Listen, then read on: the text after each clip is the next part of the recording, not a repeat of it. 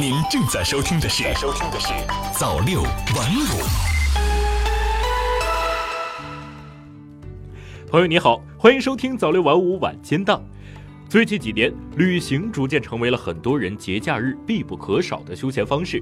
伴随着不断扩大的市场需求，在线旅游消费平台也越来越多。然而，一些问题也随之而来。你平时出门前在网上订票的时候，有没有被捆绑搭售保险、付费项目或者专车接送券的经历呢？日前，有体验人员在某火车票平台预订火车票时，选取七月十七号十三时零七分的北京西至广州南 G 六九的高铁票后，发现有立即预订和普通预订两种方式供选择。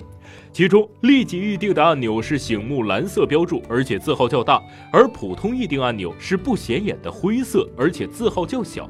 立即预订下面仅有白色的小字提示七乘二十四小时服务，却没有提示是收费项目。点进去以后，发现捆绑了三十元酒店券。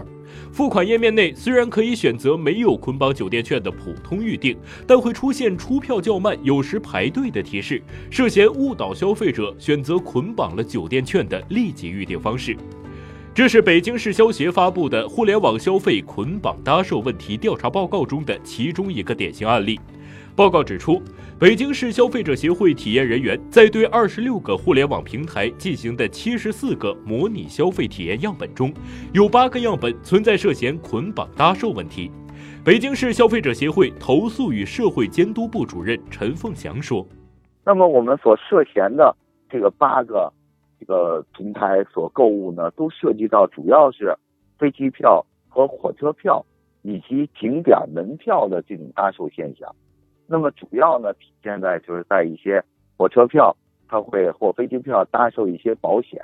而且呢，可能下一步呢，在搭售过程中还会出现搭售那种这个酒店的这种接送服务，也出租车的服务，可能也在这个呃火车票和飞机票的这种销售过程中搭售。而且呢，从我们这个搭售的问题表现呢，实际上我们说是涉嫌捆绑搭售的问题。那实际上，实际上它包括了一些误导和诱导的这种行为。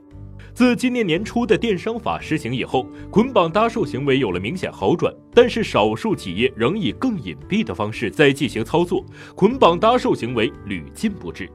北京阳光消费大数据研究院有关负责人对记者表示，尽管有平台此前声称搭售保险等是迎合用户消费习惯，提供人性化服务，但这背后其实还是通过搭售高利润商品或服务谋取利益。业内人士分析指出，多家平台在捆绑搭售上明知故犯，是因为在线销售机票或火车票收益非常微薄，同时还需要承担由此带来的人工、网络建设、设备购置和转账交易等成本，因此搭售就成为一种成本回收机制。另外，当前企业经营成本和获客成本加大，用户增速放缓，因此有很大的营收和利润压力。那么，作为消费者，如果我们遇到了这种捆绑搭售行为，我们应该怎么样维护自己的权益呢？首先，就是要提高自己的法律维权意识。根据法律规定，消费者在购买商品或接受服务时，主要享有知情权、自主选择权、公平交易权、维护自身合法权益权等权利。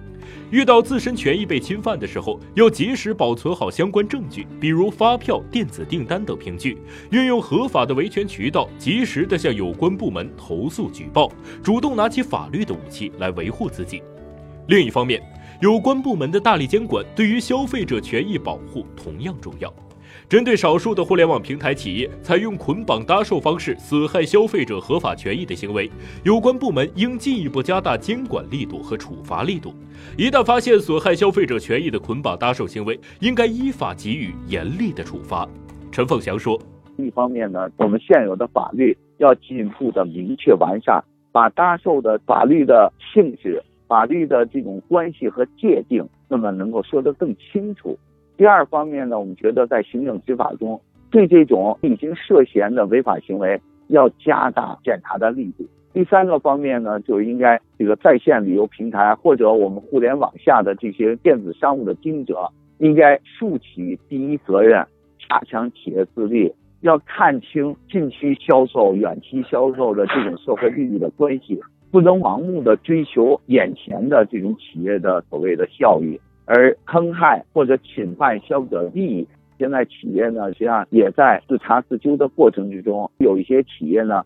也在跟我们在进一步的沟通。下一步呢，可能我们针对这种涉嫌的侵权的行为或者涉嫌违规的行为，我们要约谈这些企业，甚至更加严重的，我们可以去把这种类似的问题、严重的问题，会向当地的行政部门或相关部门进行举报。如果持续不改，我们也可能去启动我们公益诉讼的职责。发起代表不特定的消费者群体发出声音，可能要通过法律的这种手段来为消费者开辟新的良好的消费环境。总的来说，我们在日常消费的时候要擦亮眼睛，及时发现某些平台隐蔽的搭售花样，避免掉入圈套。同时，我们也要善于、勇于用法律的武器来维护自身的权益。另一方面，我们也期待着有关部门能够进一步行动，促进行业的健康发展，让更多的消费者能花得开心，花得放心。感谢您收听早六晚五晚间档，我是瑞东，我们明天再见。早六晚五，新华媒体创意工厂诚意出品。